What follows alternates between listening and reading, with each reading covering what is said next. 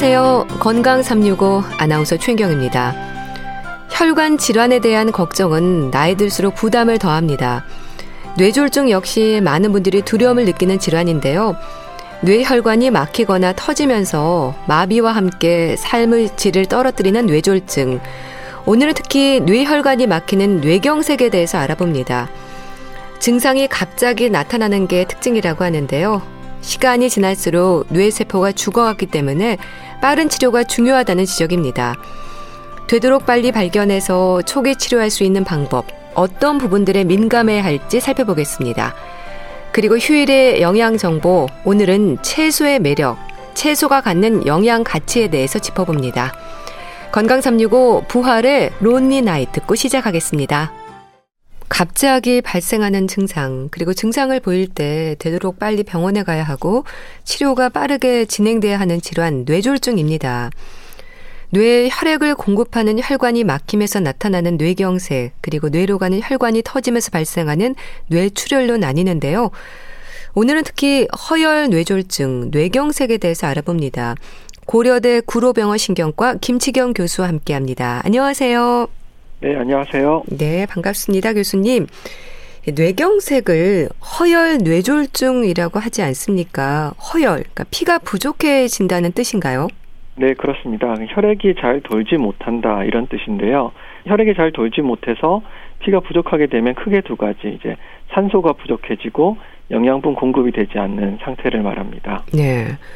그럼 뇌로 혈액이 돌지 못하는 이유가 뭡니까? 네, 뭐 뇌는 이제 전체 우리 몸에서 2% 정도 되는 크기 무게를 차지하는데요. 그런데 이제 혈액 공급은 15%를 받고 있습니다. 그만큼 네. 혈액 공급이 굉장히 많은 장기인데요.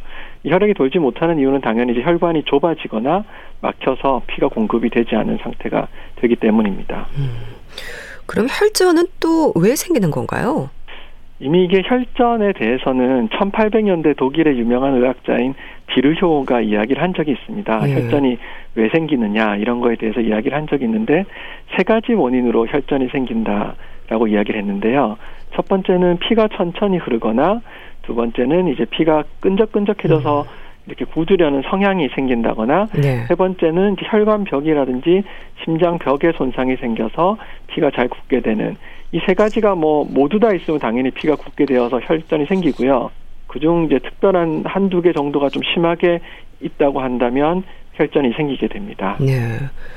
그럼 그렇게 혈관이 막히면요. 뇌세포가 죽어간다고 봐야 하는 거죠?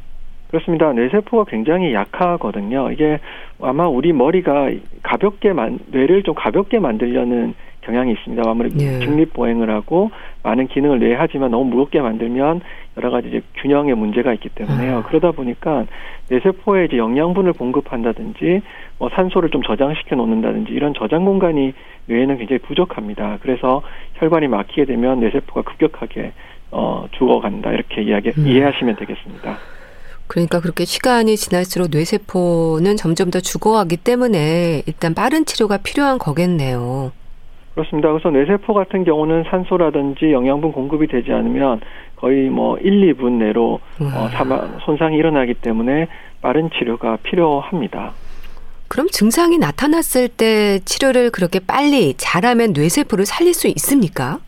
그래서 뭐 어, 산소나 영양분이 공급되지 않으면 뭐 수분 내에 사망하기 때문에 치료의 기회가 전혀 없는 것이냐? 네. 그럼 그런 건 아니고요. 사실은 이게 혈관이 막히게 되면 주변에서 이제 돌아가는 혈관이라든지 아니면 어쨌든 그래도 뇌도 어, 막힌 혈관을 대체할 수 있는 그런 노력을 합니다. 음.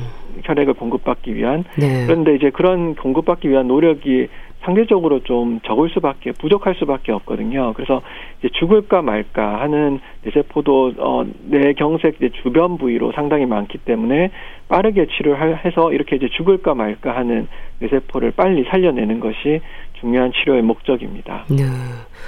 그래서 이 골든 타임이라는 게 무척 중요하겠네요. 그렇습니다. 그래서 이제 골든 타임이라는 게 굉장히 중요한 이유가 뇌세포가 워낙 빨리 손상을 받을 수 있기 때문에 우리가 네. 막힌 혈관을 혹은 좁아진 혈관을 빨리 이제 뚫어줘서 혈액 공급을 충분히 시키는 게 중요한데요. 실질적으로는 과거에 이제 3시간 이내 치료가 되어야 한다. 치료법이 점점 개발되면서 4.5시간, 6시간 현재는 뭐 24시간까지 골든 타임이 확장이 되었습니다. 그렇지만 모든 환자가 24시간 이내에 온다 해서 다 치료가 가능한 건 아니고 네. 그 중에서 뇌가 좀 잘 견디는 분 아. 뭐 이런 분들을 저희가 선택적으로 치료를 하고 있기 때문에 예. 사실은 골든 타임이 뭐, 뭐 6시간이다 18시간이다 24시간 하더라도 가급적 빨리 오실수록 그 손상을 최소화할 수 있기 때문에 어, 무조건 빨리 병원을 오시는 게 중요합니다. 네. 근데 갑자기 증상이 나타났을 때 얼른 병원에 가야 한다. 이게 뇌경색의 증상을 얘기할 때 갑자기 생긴 증상 이렇게 갑자기가 강조가 됩니다. 근데 갑자기라는 게 어느 정도를 말하는 건가요? 아침까지는 괜찮았는데 오후에 뇌경색으로 인한 증상이 올 수도 있다는 그런 얘기인가요? 네, 그래서 아마 우리 몸에 일어나는 병 중에 이렇게 갑자기 생기는 병이 많지는 않은데요. 네. 아마 이런 이제 뇌경색, 뇌에 생기 혈관이 막히는 병과 심장 혈관이 막히는 병, 관상동맥이라 해서 심장으로 아. 혈액 공급하는 혈관이 막혀 심근경색 이런 병들이 이제 갑자기 오는 병 중에 이제 대표적인 질환입니다. 그런데 이런 병들은 정말 갑자기 오거든요. 그래서 뭐 아. 식사를 하다가 갑자기 마비가 온다든지, 예. 뭐 마트에서 쇼핑을 하다가 갑자기 온다든지 아. 니면 뭐, 뭐 TV를 보고 계시다가 갑자기 마비가 온다고 할 정도로 본인이 뚜렷하게 어떤 어, 시점에 갑자기란 걸 이야기하실 수 있을 정도로 갑자기 오긴 합니다. 그런데 조금 저희가 이제 걱정인 거는 자다 일어나서 발견하시는 분이 있거든요. 네. 근데 이게 심근경색 같이 가슴에 통증이 있거나 이런 것들은 자다가도 심한 가슴이 통증이 있거나 이러면 깰 수가 있는데 뇌경색 같은 경우는 자다가 오는 경우는 모르고 있다가 아. 깨서 발견되는 이런 경우가 그렇겠네요. 있기 때문에 그런 부분이 좀 저희가 주의를 기울여야 하는 부분입니다. 이 갑자기 생길 수 있는 증상이라고 한다면 우선 마비가 지적이 됩니다. 이거는 양쪽이 아닌 한쪽으로 나타나는 편측 마비던데요?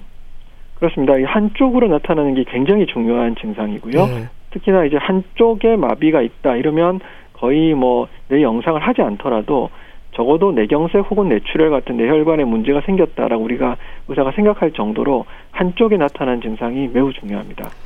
그럼 그렇게 한쪽으로라는 얘기는 뭐 왼쪽이든 오른쪽이든 같은 쪽에 얼굴, 팔, 다리에 마비가 온다는 얘기인가요?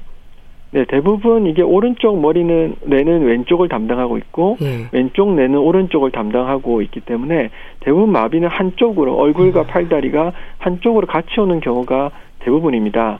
그렇지만 일부 구역에 따라서는 뇌 일부 구역에 따라서는 얼굴과 팔다리 마비가 교차성으로 오는 교차성 편마비다. 이런 것도 드물게 존재는 하는데요. 네. 대부분의 경우는 한쪽에 동시에 오기 때문에 같은 쪽 마비라고 인식하시면 되겠습니다. 네. 그럼 또 마비에 대한 이해도 필요할 것 같습니다. 움직일 수 없다기보다는 이 마비라는 게 힘이 빠지는 걸 말하는 건가요? 그래서 이 마비의 정도도 상당히 다양합니다. 이게 네. 마비가 뭐 완전히 움직이지 못할 정도의 마비도 있지만 살짝 들고 있으면 살짝 떨어지는 정도의 마비도 있고요. 이 마비라는 게 실제 손상의 정도에 따라서 이게 상당히 다양할 수 있거든요. 그래서 뭐 우리가 완전히 못 걷는다든지 팔을 전혀 들지 못한다 이런 정도의 마비는 굉장히 심하다고 인식을 하실 수 있을 텐데 네. 살짝 뭐 손이 좀잘안 쥐어진다든지 아. 팔을 들고 있는데 살짝씩 떨어진다 이런 것도 분명한 마비의 증상이기 때문에 간과하시면 안 되겠습니다. 네. 또 한쪽 얼굴에 이제 마비가 오면 발음도 잘 안 되고 말이 세기도 하는데 이런 부분은 또 어떻게 이해하면 될까요? 발음을 알아들을 수 없을 정도로 말하는 겁니까? 그렇습니다. 사실 이게 얼굴의 마비와 발음이 조금 구별이 되는데요. 네. 얼굴의 마비는 주로 입이 돌아간다든지 얼굴이 비틀어진다든지 이런 이제 표면적으로 눈에서 보이는 어, 현상이고요. 발음 같은 경우는 우리가 혀라든지 구강 내에 있는 근육에 마비가 생겨서 발음이 이제 샌다, 좀 이제 어눌하다 이렇게 말해서 조금 구별은 되긴 증상입니다. 그렇지만 발음을 들으셨을 때 평소와 다르다 분명히 예. 객관적으로 그러면 주의를 해야 되는 증상이고 발음은 사실 이게 오른쪽이 나쁜지 왼쪽이 나쁜지 알기가 좀 어렵기 때문에 평소와 분명히 발음이 좀 명확하지 않다, 뭉개진다, 샌다 이런 느낌이 있다면 주의하셔야 하는 증상입니다. 예. 증상에 대해서 꼭 기억을 하셔야겠네요. 일단 뇌졸중으로 인한 증상은 한쪽으로 오는 거죠? 그렇습니다. 그래서 어, 좀 전에도 말씀드렸지만 왼쪽 뇌는 오른쪽을 담당하고 있고 음. 오른쪽 뇌는 왼쪽을 담당하고 있기 때문에 이렇게 한 보통 이제 양쪽의 뇌경색이 올 수도 있겠지만 대부분의 경우는 한쪽의 혈관이 막히는 경우가 음. 대부분이기 때문에 한쪽으로 마비가 오는 경우가 일반적입니다. 그럼 증상이 오른쪽, 왼쪽 어느 쪽으로 나타나든지 위험도라든지 하는 부분은 똑같은 겁니까? 뭐내 혈관의 구성 자체는 양쪽에 크게 다르지 않기 때문에 예. 왼쪽의 마비든 오른쪽의 마비든 어 마비의 정도라든지 범위 이런 거에 따라서 뇌혈관의 크기는 뭐 왼쪽 오른쪽의 차이는 없는데요. 근데 보통 이제 모든 사람이 그렇지는 않지만 거의 80% 이상의 사람이 왼쪽 뇌가 우성 방구일 가능성이 많거든요. 그래서 아. 오른쪽 뇌보다는 왼쪽 뇌가 언어 기능이라든지 우리가 실질적으로 표, 어, 느끼는 더 중요한 이제 고의적인 인지 능력이 왼쪽에 더 많기 때문에 네. 보통 이제 오른쪽 마비가 오면 다른 이제 언어 장애라든지 인지 장애가 더 심하게 같이 동반되는 경우가 많기 때문에 오른쪽 장애를 좀 더 중요하게 증상적으로는 생각은 하는데요. 혈관 자체는 왼쪽이든 오른쪽이든 다 어, 중요하다라고 생각하시면 네. 되겠습니다.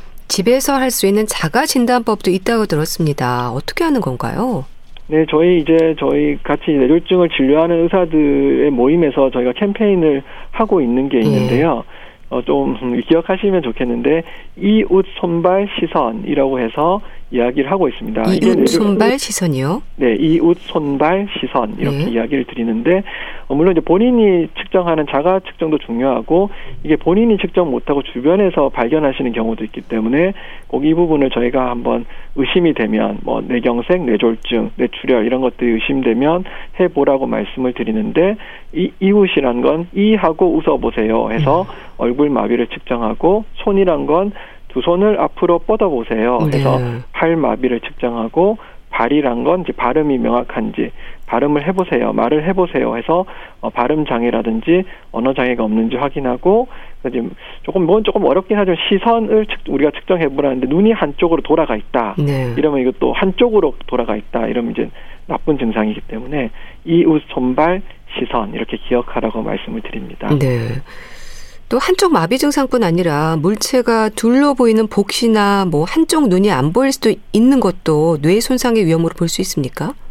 그렇습니다. 사실은 이 이웃 손발 그러니까 얼굴 마비, 발음 장애, 그다음 팔다리 마비 이 이 세 가지가 3대 증상이라고 저희가 말씀을 드리는데 이 부분이 전체 뇌경색의 한 75%, 네. 4분의 3 정도는 설명을 하는데 4분의 1 정도는 다른 뇌가 워낙 기능이 많기 때문에 다양한 다른 증상이 있을 수 있습니다. 복시라든지 혹은 균형 장애, 어지러움증 음. 이런 뭐 이런 것 두, 그냥 단 두통도 사실 증상 중에 하나인데 예. 이게 이제 두통이나 어지럼증은 뇌졸중이 아닌 증상도 사실 많이 음. 있을 수가 있고 복시도 이게 꼭 뇌경색에 의한 증상은 아닐 수도 있지만 물체가 확실히 두 가지로 나, 갑자기 두 가지로 나누어져 보인다 이러면 뇌경색의 중요한 증상이기 때문에 주의를 하셔야겠습니다. 네.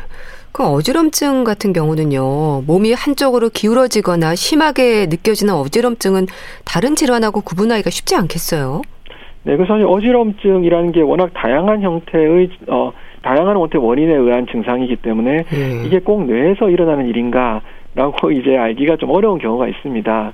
그래서 이제 다른 증상 아까도 말씀드렸지만 얼굴 마비, 발음 장애, 뭐 발음이나 언어 장애, 팔다리 마비가 있으면 같이 동반되면 당연히 어지럼증이 위험한 어지럼증이다라고 생각하셔야 되고 특히나 어지럼증 중에서도 균형이 안 잡힌다. 네. 제대로 앉아 있지도 못하거나 걸었을 때 한쪽으로 확실히 쏠린다. 이러면 물론 이제 귀에 있는 평형 기능의 문제인 경우도 있지만 우리가 뇌의 문제를 절대 놓치면 안 되기 때문에 이렇게 균형이 너무 안 잡힌다. 이러면 어지럼증 중에서도 꼭 뇌의 문제를 의심해야 겠습니다 네.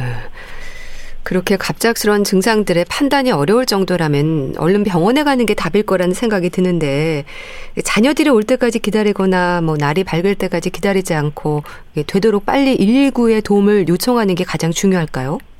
그렇습니다. 그 사실은 이게 이제 119를 불러서 오시는 게 훨씬 도착 시간도 적게 걸리고 저희 연구에서도 예. 치료 효과도 좋다 이런 연구 결과가 많기 때문에 어 이런 경우에는 절대로 이제 자가차를 이용하신다든지 직접 가겠다 이런 생각을 하지 마시고 꼭 119를 불러서 병원을 가시는 걸 추천드리는데 문제는 이제 본인이 할 수 있으면 좋은데 네. 본인이 하지 못하는 경우가 아, 있을 수 있기 그렇죠. 때문에 이런 경우가 저희가 걱정이고 사실은 아까 이웃 손발 시선이란 것도 본인이 자가 진단법이기도 하지만 주변에서 보셨을 때 이런 문제가 있으면 바로 119를 신고를 해달라.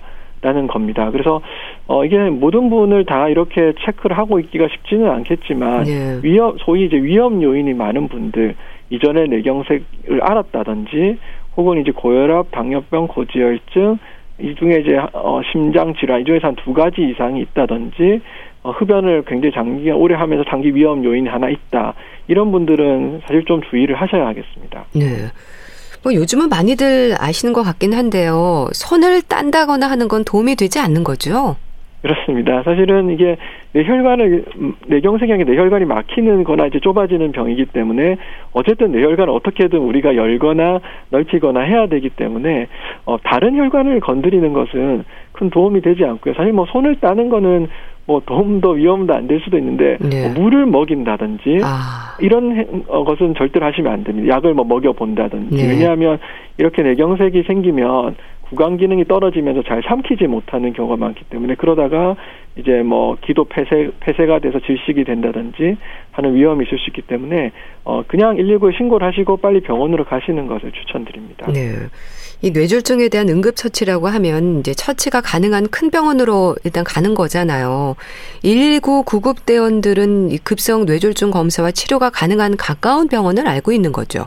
네, 그렇습니다. 저희가 최근에 저희 이제 대한뇌졸중 학회에서도 이에 대해서 홍보도 하고 있고 계속 저희가 그 어, 구급 대원이라든지 어, 일선 이제 소방 청과 계속 이야기를 하고 있기 때문에 예. 그 부분은 뭐 너무 걱정을 마시고 119 구급대원에 맡기시는 게 맞다고 봅니다. 음. 그럼 응급실에 도착을 하면 CT부터 찍게 됩니까? 네, 그렇습니다. 대표적으로 우리가 이제 뇌 영상 검사를 해야 이것이 어, 적어도 이게 사실 혈관이 터지는 것과 막히는 것이 증상으로 좀 구별이 되긴 하지만 완전히 구별이 되지 않기 때문에 일단 막혔으면 어, 뚫어줘야 되고 터졌으면 막아야 되는 서로 반대 방향이기 때문에 우선 네. 터졌는지 막혔는지는 알아야 하기 때문에 영상 검사를 해야 되는데요. 이게 CT가 좋은지 MRI가 좋은지는 그때 상황이라든지 환자 음. 상태 혹은 병원의 어떤 상황에 따라서 다 다르기 때문에 네. CT가 좋냐 MRI 좋냐는 의료진에 맡기시는 게 맞겠고요. 아. 어쨌든 영상 검사는 빠르게 이루어져야 합니다. 네. 뭐 집이 아닌 다른 곳에서 증상이 생겼을 때도 있겠지만 일단은 혹시 집에서 위험이 발생할 때를 대비해서 가까운 병원을 좀 알아두는 것도 좋겠어요. 사실 저는 그런 말씀을 좀 드려요. 이게 뇌혈관 질환이 이미 앓으셨다거나 위험이 있으신 분들은 네. 가급적 좀 가까운 병원에서 치료를 받으시는 게 도움은 되실 겁니다. 왜냐하면 응급 상황에서 가더라도 이미 그전 상황을 알고 있는 곳에서 이제 치료를 받으시는 게 아무래도 좀 더 신속하고 좋은 결정을 할 가능성이 많기 때문에 이제 좀 가까운 곳에서 치료를 받는 것도 좋은 방법인데 네. 그래서 이제 1차적으로는 우리가 굉장히 이제 골든 타임도 있고 빠르게 치료해야 되기 때문에 그렇죠. 우선적으로는 119에 맡기는 게 저는 맞다고 생각을 하는데요. 네. 그래도 이제 만약 근처에 있다고 한다면 119가 가급적 어 근처 병원이 아마 본인 다니시던 병원일 가능성이 많기 때문에 본인에 대해 잘 아는 그런 이제 주치를 가지고 계신 것도 도움이 될 겁니다. 네. 어, 최대한 빨리 이제 병원에 가보는 게 좋을 것 같은데, 근데 증상 발생 후에 시간이 어느 정도 지났는지를 어떻게 압니까? 환자가 잘 모르는 경우도 많지 않나요? 이게 월나기는 갑자기 발생하기 때문에 본인이 이야기를 하실 수 있으면, 예. 어, 사실 정확하게 아는 경우도 꽤 많습니다. 근데 과거 같은 경우는 뭐 2, 3일씩 집에 계시다가 오시는 경우가 있어서 음. 정확히 이제 알지 못하는 경우가 있는데 사실 수시간 이내에 일어난 일들은 대부분 정확히 말씀을 해주실 수가 있기 때문에 저희가 이제 가능한데 문제는 이제 목격자가 없다든지 본인이 네. 이야기를 못 한다든지 보호자께서 이야기해 주실 수 있으면 좋은데 뚜렷하게 이야기를 못 한다. 혹은 아니면 이제 자다 일어나서 발견되는 경우 이런 경우가 저희가 저희도 이 치료 결정할 때 굉장히 어려움이 많습니다. 그래서 네. 요즘은 이렇게 이제 증상 발생 시간을 정확히 아는 경우와 정확히 모르는 경우를 나눠서 치료를 좀 하고 있는데 정확히 모르는 경우는 이제 내 영상 검사를 통해서 내가 지금 손상이 어느 정도인지를 영상학적 시간을 아. 저희가 알 수가 있거든요. 그래서 두 가지를 조합해서 우리가 생각을 해서 치료 결정을 하고 있습니다. 네. 그렇게 증상이 나타나고 5시간 이내일 때 진행하는 정맥내 혈전 용해제는 어떤 치료인 건가요? 피떡을 녹이는 건가요? 그렇습니다. 이제 혈액이 막혔기 때문에 어떤 약을 줘서 어, 혈전을 녹이는 그런 치료를 보통 우리가 4.5시간 이내에 시도를 하게 됩니다. 이거는 이제 아무래도 준비가 따로 많이 물론 내 영상 검사를 해서 적어도 막혔는지 터졌는지 확인하고 약을 투여해야 되겠지만 네. 준비가 많이 필요한 치료는 아니기 때문에 즉각적으로 할 수 있다는 큰 장점이 있는데요. 문제는 이 약의 이제 부작용이 상당히 큽니다. 이게 아무래도 피를 녹이는 아, 혈, 피 혈전을 녹이는 약이기 때문에 출혈의 위험이 매우 높은 아. 약이거든요. 그래서 이 약을 많이 쓰면 좋겠지만 저희가 네. 쓸수 있는 한계가 있습니다. 그러다 보니까 뚫어줄 수 있는 확률도 높지 않아서 사실 이게 효과가 조, 어, 아주 좋다고 하기는 좀 어려운 약이라 예. 일단 약을 투여는 하지만 그 다음 단계의 치료도 이루어지고 있습니다. 네. 그럼 그렇게 시간 안에 혈전 용해제를 쓰면 마비를 비롯한 갑작스러운 증상들이 또 갑자기 좋아집니까? 네, 일부 환자 한 20% 정도의 환자는 갑자기 혈관이 뚫리면서 급격하게 정말 아. 어 정말 놀라울 정도로 증상이 바로 좋아지는 경우도 있긴 한데 저희도 이제 앞으로 더 좋은 약이 개발되고 손쉽게 치료해서 그렇게 모든 환자를 그렇게 만들어 드렸으면 좋겠지만 사실은 또 80% 정도 환자는 약을 투여해도 효과가 바로 없을 수가 있기 때문에 그런 경우가 상당히 저희도 고민이고 또 새로운 치료가 또 최근에도 나오고 있습니다. 네. 그럼 증상이 나타난 이후에 경과된 시간에 따라서 그렇게 정맥 내 혈전 용해제 치료를 하기도 하고 또 동맥 내 혈전 제거 치료가 진행이 되기도 하는 거네요. 그렇습니다. 그게 정맥 내 혈전 용해제가 치료가 굉장히 좋은, 굉장히 효과가 매우 좋으면 그 다음 단계의 치료가 좀 저희가 필요 없겠지만 이게 안 뚫릴 수도 있기 때문에 그런 경우에는 이제 실질적으로 시술을 통해서 혈관에 어, 우리가 철사와 철사나 이제 관 같은 이제 기구를 통해서 어, 내 혈관에 접근을 해서 직접적으로 뚫어주는 치료를 하고 있고 과거에 비해서 이 치료의 효과가 상당히 좋아졌기 때문에 네. 어, 치료 성적이 훨씬 개선되고 있습니다. 하지만 아직까지는 이제 그렇게 치료할 수 있는 혈관이 큰 혈관이어야지만 치료가 가능하고 좀 뇌 혈관의 끝자락이라든지 실핏줄 같은 경우는 그런 이제 기구들이 접근이 불가능하기 때문에 그 경우는 앞에서 말씀드렸던 그러한 이제 그 혈전을 뚫어 혈전 용해제를 사용할 수밖에 없는 상황입니다. 네. 참 그렇게 되도록 빨리 치료가 진행돼야 한다는 게 강조가 되는 건 뭐 합병증이라든지 후유증이나 장애 때문일까요? 치료가 늦을수록 사망으로도 이어질 수 있는 겁니까? 그렇습니다. 이게 뭐 뇌경색이란 게 어떤 혈관이 막혔냐, 어떤 크기로 뇌 손상이 왔느냐에 따라서 사망부터 어, 완전히 회복까지 굉장히 다양한 형태의 결과물이 나올 수가 있습니다. 그래서 어쨌든 초기에 우리가 치료를 잘 해야 이게 장기적으로 후유증도 적고 이게 사망률도 떨어뜨릴 수가 있기 때문에 사실은 추후의 치료도 물론 재활 치료라든지 어, 예방을 위한 치료 그리고 어, 장기적인 어, 외래 관찰을 통한 치료도 중요하지만 초기 몇 시간 내에 환자분의 어, 또 남은 여생의 어, 삶의 질이 좌우가 되기 때문에 굉장히 저희가 응급실에서 주의를 기울이고 있고 열심히 치료를 하고 있습니다. 네. 그럼 증상이 나타난 지 하루가 지나버렸다. 이러면 어떻게 하나요? 그래도 최대한 빨리 병원에 가야 하지 않나요? 그렇습니다. 그 요즘은 치료가 이제 어떤 그 시간학적인 증상, 시간 경과도 중요하지만 영상적인 검사를 해서 뇌 손상이 어떤 분들은 특이하게도 하루가 지났는데도 내가 상당히 잘 버티고 계시는 분도 음. 있거든요. 그래서 그런 분들 같은 경우는 조금 골든 타임이 지냈더라도 우리가 이제 치료를 할 수 있는 찬스 찬스가 생기기도 합니다. 기회가 생기기도 합니다. 그래서 그런 경우를 발견할 수 있기 때문에 어, 포기하지 마시고 가급적 그래도 조금이라도 빨리 가셔서 어, 평가를 받아보시는 것을 추천드립니다. 네. 이 뇌경색을 비롯한 뇌졸중의 초기 치료만큼이나 예방도 중요할 텐데요. 뇌졸중의 위험 인자를 파악하는 것도 방법이라고 들었습니다. 맞습니다. 그래서 이게 여전히 새로운 치료법도 나오고 있고 치료 성적이 과거보다 많이 좋아지긴 했지만 여전히 이제 치료가 완벽하지는 않거든요. 그래서 후유증이 남을 수 있는 병이기 때문에 가장 이제 안 생기게 하는 게 가장 네. 좋은 네.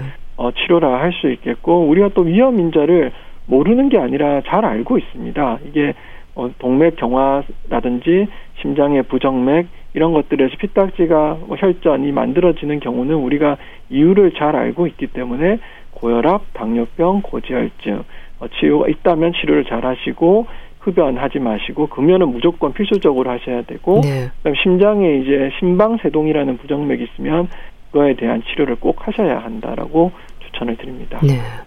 또 정기적인 건강 검진을 통해서 뭐 관련된 수치를 살피는 것도 중요하겠네요. 그렇습니다. 사실 건강 검진이라는 게 크게 이제 심내혈관 질환과 암에 대한 건강 검진 크게 두 파트가 있다고 저는 생각을 하고 있습니다. 예. 그래서 암에 대한 부분은 워낙 관심들이 많겠지만 또 한 가지 중요한 우리가 흔한 질환이고 굉장히 이제 후유증이나 사망률도 높은 질환인 심내혈관 질환을 막기 위해서는 우리가 기본적인 혈액 검사 에서도 상당히 많은 정보, 또 혈압을 잰다든지 하는 기본적인 검진에서도 상당히 많은 정보를 얻을 수 있기 때문에 그 부분은 어, 놓치지 마시고 하시는 것을 추천드립니다. 네. 그럼 심내혈관 부분에 좀 걱정이 있는 분들은 어떤 검사를 좀 더 받아보는 게 좋을까요? 또 주로 말씀드리는 건 고혈, 혈압 관리 같은 경우는 이 혈압이 계속 변할 수가 있거든요. 예. 그래서 한 번 재는 게 중요하다라고 하기보다는 어, 어떤 분들은 어, 혈압이 너무 높아요 하고 오시는 분들도 너무 낮아요 아니면 뭐 그렇게 말씀하시는데 사실 좀 기회가 되시는 대로 좀 자주 재보시는 게 저는 중요하다라고 말씀을 드리고 보통 이제 아침 혈압이 좀 더 중요하다고 되어 있습니다. 그래서 아침에 자고 난 다음에 잠시 휴식을 취하시고 어 혈압을 재보는 혈압이 보통 하루 중 혈압 중에는 조금 높다라고 돼 안정 혈압 중에서는 그나마 아침 혈압이 좀 높다라고 돼 있기 때문에 아침에 혈압을 좀 재보시는 게 어, 필요하겠다라고 말씀을 드립니다. 네, 알겠습니다. 자, 말씀 잘 들었습니다. 오늘은 허혈 뇌졸중, 뇌경색에 대해서 알아봤는데요. 고려대 구로병원 신경과 김치경 교수와 함께 했습니다. 말씀 감사합니다. 감사합니다.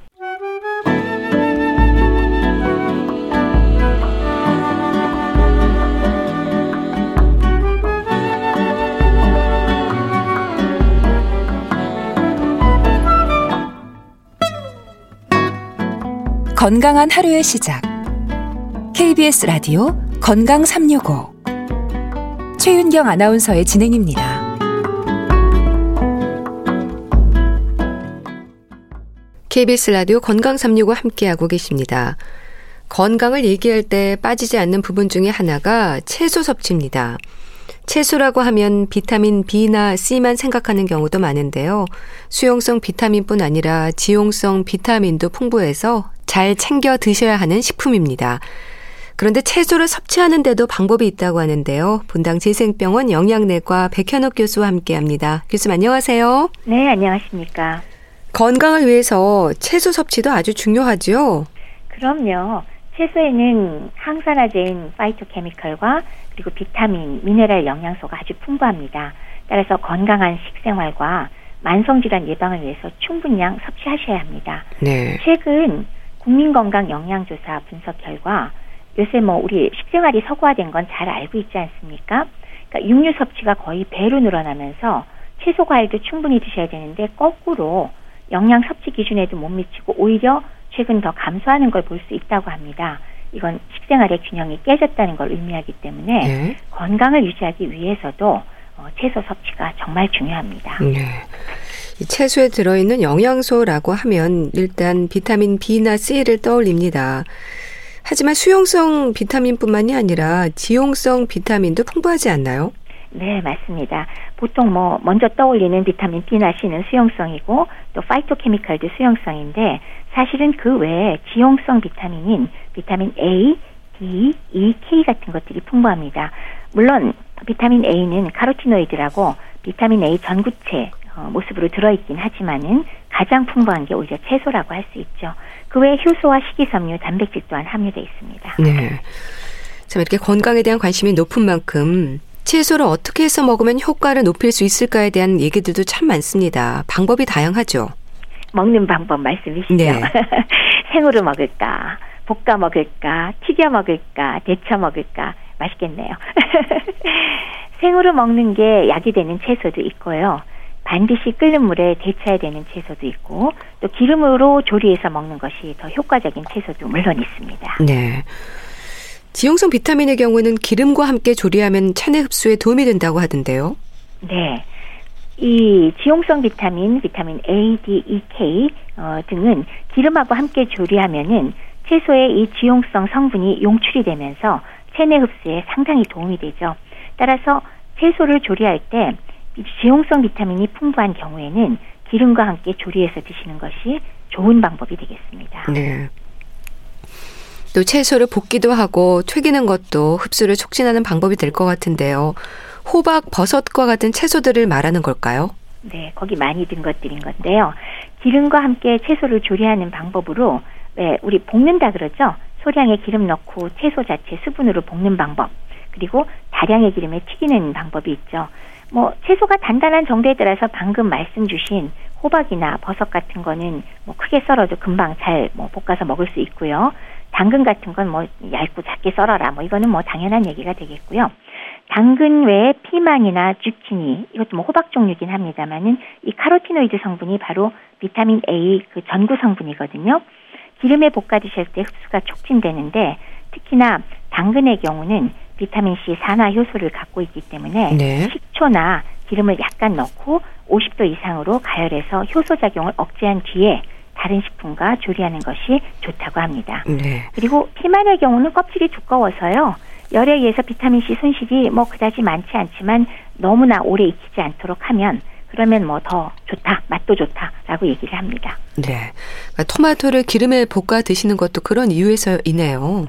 그렇죠. 토마토에는 라이코펜이라는 역시 카로티노이드 성분이 있죠. 이것도 비타민 A 전구체입니다. 볶거나 튀겨도 손실 없이 드실 수 있고요.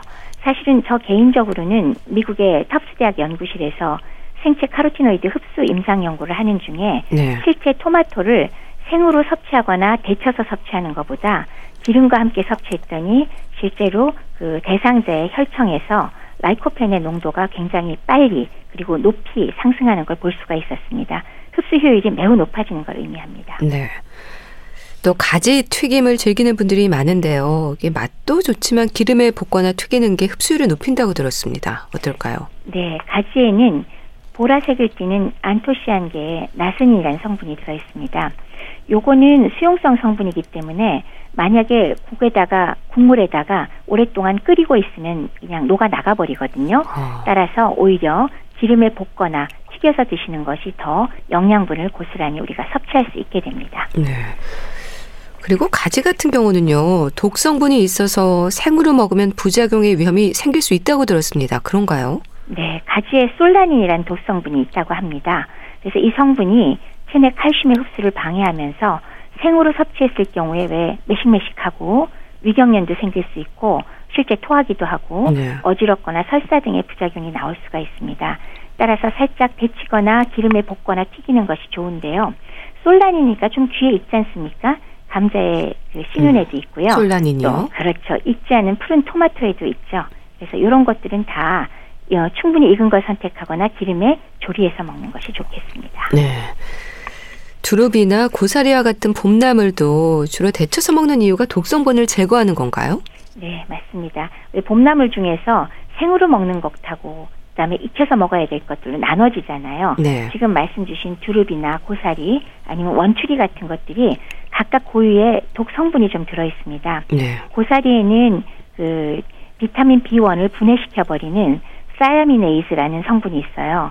따라서 이걸 그냥 생으로 먹어버린다면 B1이 모자라니까 기운도 없고 다리에 힘이 풀리고 정력이 떨어진다라는 결과가 나오기 때문에 아마 고사리를 먹으면 정력 떨어진다는 게 그래서 나온 것 같아요. 네. 그리고 그것만이 아니라 고사리에는 그 발암 물질도 들어있다고 합니다. 아. ptaquiloside라고. 근데 이런 것들이 고맙게도 물에 12시간 이상 담그거나 10분 이상 삶으면 네. 없어지고 분해가 된다고 하니까 익혀서 먹으면 되겠고요. 또 원추리에도 코리친이라는 성분이 있어서 혈뇨나 배뇨통 같은 게 나타날 수 있답니다. 따라서 반드시 끓는 물에 데쳐 드셔야 안전하겠습니다. 네. 봄나물 같은 경우는 요즘 참 맛있잖아요. 그 그렇죠. 나물에 함유된 영양소 같은 경우는 어떨까요?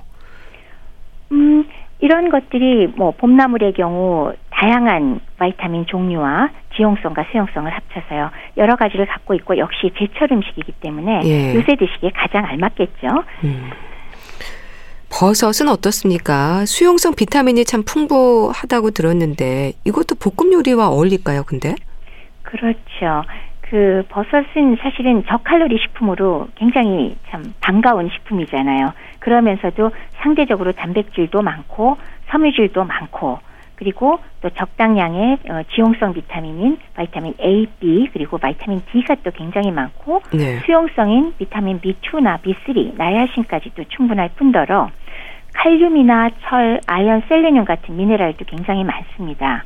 반면에 나트륨 함량은 적어서 또 혈압 환자에게 부담도 적겠죠. 아, 그래서 수용성 비타민이 소실되지 않으면서 예. 지용성 비타민도 흡수가 효율적으로 하려면 볶음 요리로 가장 잘 어울리는 식품이 되겠죠. 네. 참 기름과 잘 어울리는 채소들이 들어보니까 참 많네요. 이렇게 어우러지면서 상승 효과를 주나 봐요. 그렇죠. 그러니까 이런 지용성에 도움이 되는 영양소가 많은 경우에는 기름과 함께 드시는 게 훨씬 더 상승 효과가 있죠. 네. 그렇다고 모든 채소를 또 기름에 볶거나 튀겨 먹는 건 아닐 텐데요. 생으로 섭취하는 게 오히려 좋은 채소들은 또 어떤 게 있을까요? 생으로 먹으면 약이 되는 채소죠. 예. 그렇죠? 우리 몸에 생으로 먹어서 좋은 거는 사실은 우리 흔히 보는 여러 가지 색깔 예쁜 채소들이 아, 있죠. 색깔 예쁜 네. 채소요. 그렇죠. 그래서 우리 아주 색상 아주 화사한 것들 많잖아요. 예. 그래서 우리 크게는 뭐 한 다섯 가지 내지 일곱 가지를 이렇게 칼라푸드라고 그죠? 나누기도 하는데 예. 이렇게 홍피망이라든지 뭐 음. 저기 적채라든지 radish 그런 거 예. 빨간 거고요. 아. 당근이라 노란 피망, 노란 예. 도마도 같은 거는 황색 뭐 되겠고요. 그다음에 시금치, 녹색 피망, 고추 같은 건 청색 채소고요. 네. 또 양파나 마늘은 흰색. 그리고 음. 또 뭐 보라색 안토시아닌 들어있는 그런 채소들 그런 것들은 다 생으로 섭취하는 게 좋은 채소들입니다. 네. 그러니까 흔히 말하는 color food 채소가 여기 그렇죠. 해당이 되는 건데 네. 이게 생으로 먹는 게 좋은 이유가 뭘까요? 여기에 color food의 이 색깔 화려한 것은 바로 우리가 얘기하는 파이토케미칼이라는 성분들입니다. 아, 이 파이토케미칼이라는 거는 예. 식물 자신이 자외선이나 다른 동물이나 외부 환경에 대항해서 자기 자신을 보호하려는 목적에서 사실은 생성하는 물질이에요. 그런데 이 식물의 파이토케미칼을 우리가 먹어봤더니 네. 면역력도 증강되고 집중력도 강화되고 노화도 방지되고 항암 효과도 크고 또 염증도 억제시키고 해독 효과가 있다고 알려져 있습니다. 근데 이 성분이 엄청나게 많아요. 700여 종 이상이라고 하는데 발견된 예. 것만. 그런데 이런 것들이 바로 수용성이에요.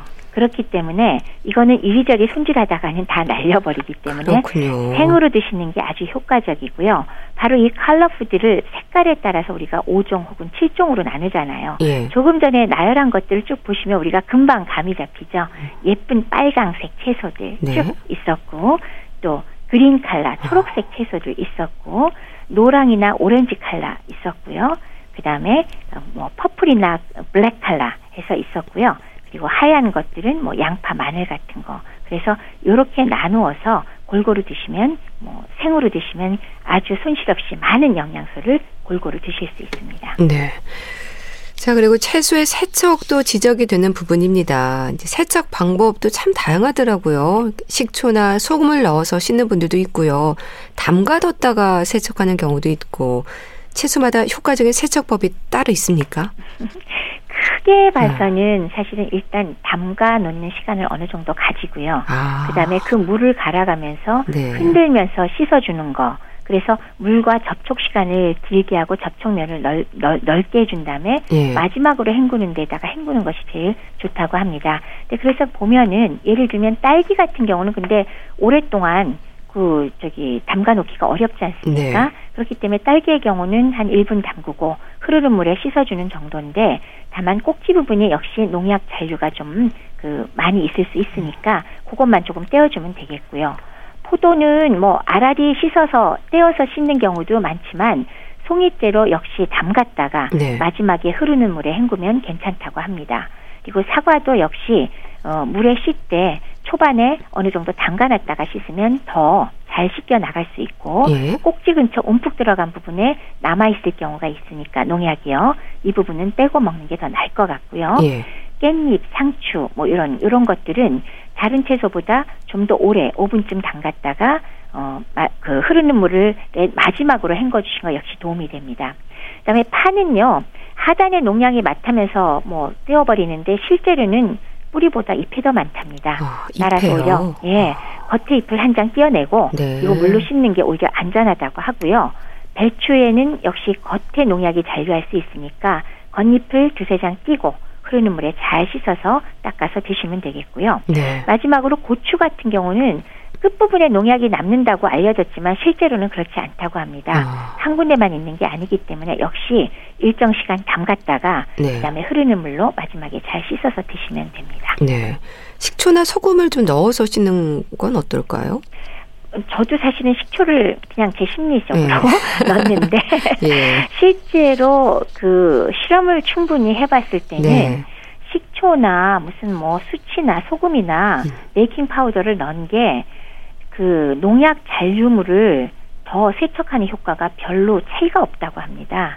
그래서 실제로는 충분히 물에 담가서 물에 닿는 면적과 시간이 많은 게 확실하게 차이가 나지 네. 그걸 섞는 게 그다지 큰 차이는 없기 때문에 음. 아까 말씀드렸듯이 일정 시간 담가놨다가 예. 그다음에 담근 물을 계속 바꿔가면서 흔들어서 두세 번 씻고 마지막에 흐르는 물에 씻으면 가장 이상적이라고 합니다. 이건 과학적으로 연구를 해서 그렇다고 하니까 네. 저도 그런 줄 알겠습니다. 네. 참 고른 영양과 균형 잡힌 식단을 위해서 이렇게 채소를 섭취하는데 신경을 써야 한다는 건 아마 누구나 아실 텐데요. 근데 남성들의 경우에는 이 채소에 좀 소극적인 분들이 많지 않나요?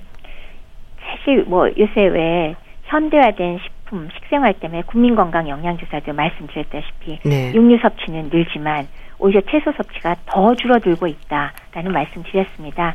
근데 평균적으로 하면은 개인 차가 커서 그런지 남녀의 차이는 평균을 내면 그렇게 많지는 않은 것 같지만 네. 아마도 식생활 습성 자체가 그런 성향이 좀 더 큰 것 같기는 합니다. 근데 그게 개인적인 편차가 큰 게 아닌가 생각은 하는데 네. 환경적으로 좀 더 적극적으로 채소를 먹기 쉬운 그런 환경을 만들기는 남성이 아무래도 좀 어렵겠죠. 네.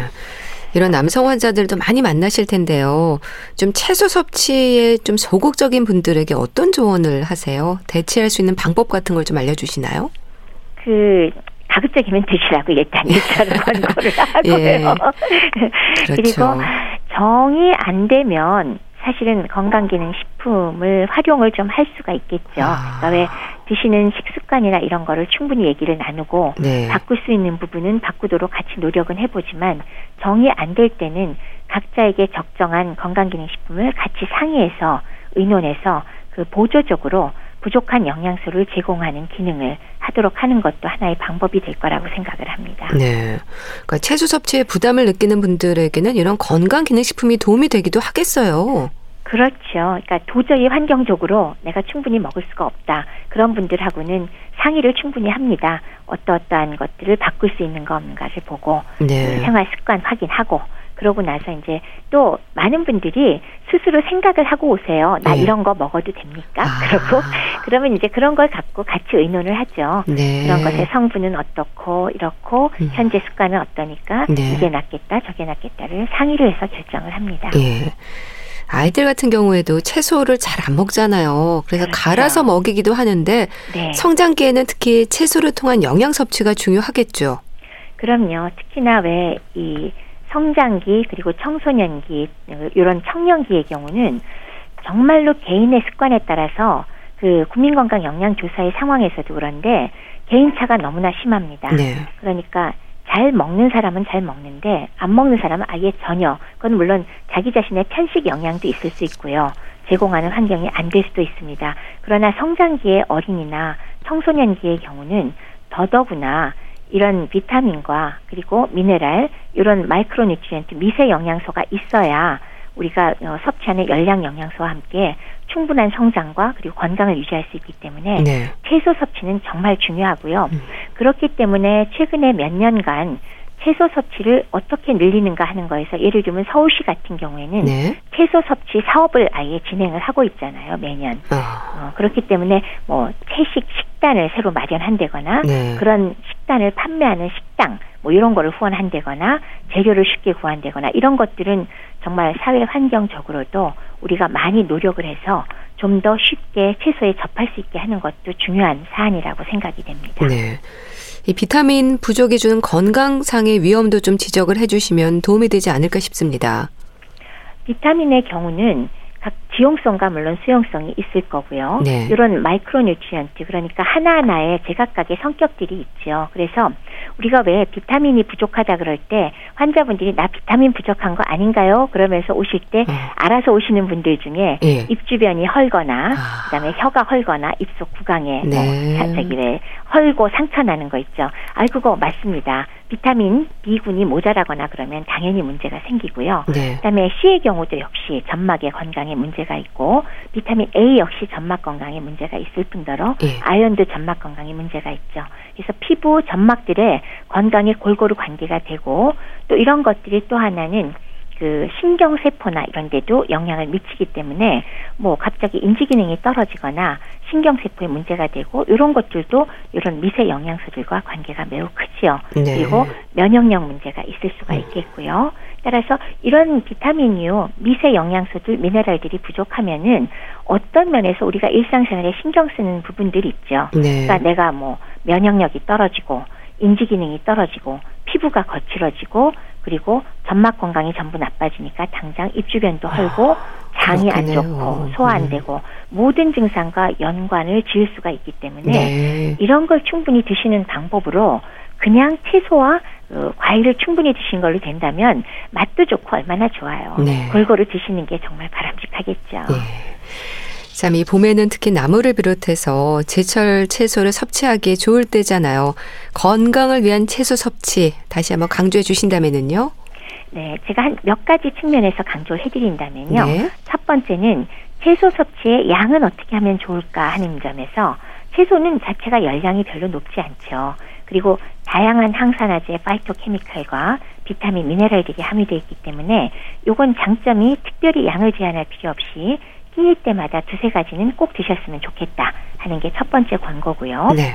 두 번째는 식품을 선택하고 조리하는 면에 있어서 당연히 제철 음식 드시는 거 제일 좋고요. 조리 방법에서 어, 봄나물을 먹을 시기인데 봄나물은 더더구나 생으로 먹어서 좋은 나물과 반드시 끓는 물에 데쳐서 드실 나물을 구별하도록 해야 되는 거 아. 앞에서 말씀드렸죠. 네. 데쳐서 드셔야 될 게 두릅이라든지 원추리라든지 고사리라든지 그런 것들은 반드시 데쳐서 드시도록 하시고요. 네. 그 다음에 그 외에 또 조리 방법으로 이렇게 생으로 먹느냐 데쳐 먹느냐 이외에 기름으로 조리하면 효과가 좋은 지용성 비타민이 많이 들어있는 함유채소는 적절하게 볶거나 튀겨서 드시는 게 바람직하죠. 아까 예를 들어드린 가지라든지 버섯이라든지 당근이라든지 호박이라든지 이런 건 꼭 기름으로 어, 볶거나 데쳐서 드시도록 하시고 데치는 게 아니라 볶거나 튀겨서 드시도록 하시고요. 네. 세 번째는 생으로 먹는 칼라푸드는 여러 색깔을 골고루 섞어서 음, 드시는 것을 예, 예, 권장드립니다. 그리고 네 번째는요. 세척 방법이죠. 잔류 농약 제거를 위해서 세척하는 방법에서는 기본적으로 물에 닿는 시간과 면적이 넓을수록 좋기 때문에 네. 어느 정도 담가 두었다가 음. 물을 바꿔가면서 손으로 저어서 씻고 네. 마지막으로 흐르는 물에 헹구는 것이 제일 바람직하고요. 식초나 다른 것들을 쓰는 거는 크게 차이가 없다고 합니다. 그리고 마지막으로 다섯 번째는 다이어트 식품으로 사실은 주목받고 있는 과일과 채소를 짜서 우리 착즙 주스를 네. 많이 활용하잖아요. 그런데 여기에는 조금은 함정이 있는 게 식이섬유가 거의 다 배제가 돼 버렸어요. 아. 그렇기 때문에 반드시 이것이 우리가 생각하듯 하루에 섭취할 수 있는 모든 채소를 착즙 주스 한 병으로 먹을 수 있다, 섭취할 수 있다는 거는 다소는 환상이라는 거 염두에 두시고요. 네. 보조적으로 다른 청량음료나 건강에 안 좋은 음료보다는 훨씬 바람직하지만은 그러나 그것이 모든 채소와 과일을 대체할 수 있다. 요거는 아니다. 그래서 건강에 최상의 선택은 아니다라는 것 꼭 염두에 두셨으면 합니다. 네, 알겠습니다. 자, 오늘은 건강을 위한 채소 섭취에 대해서 말씀드렸는데요. 분당 재생병원 영양내과 백현욱 교수와 함께 했습니다. 말씀 감사합니다. 네, 감사합니다. 윤하의 기다리다 보내드리면서 인사드릴게요. 건강365 아나운서 최인경이었습니다. 고맙습니다.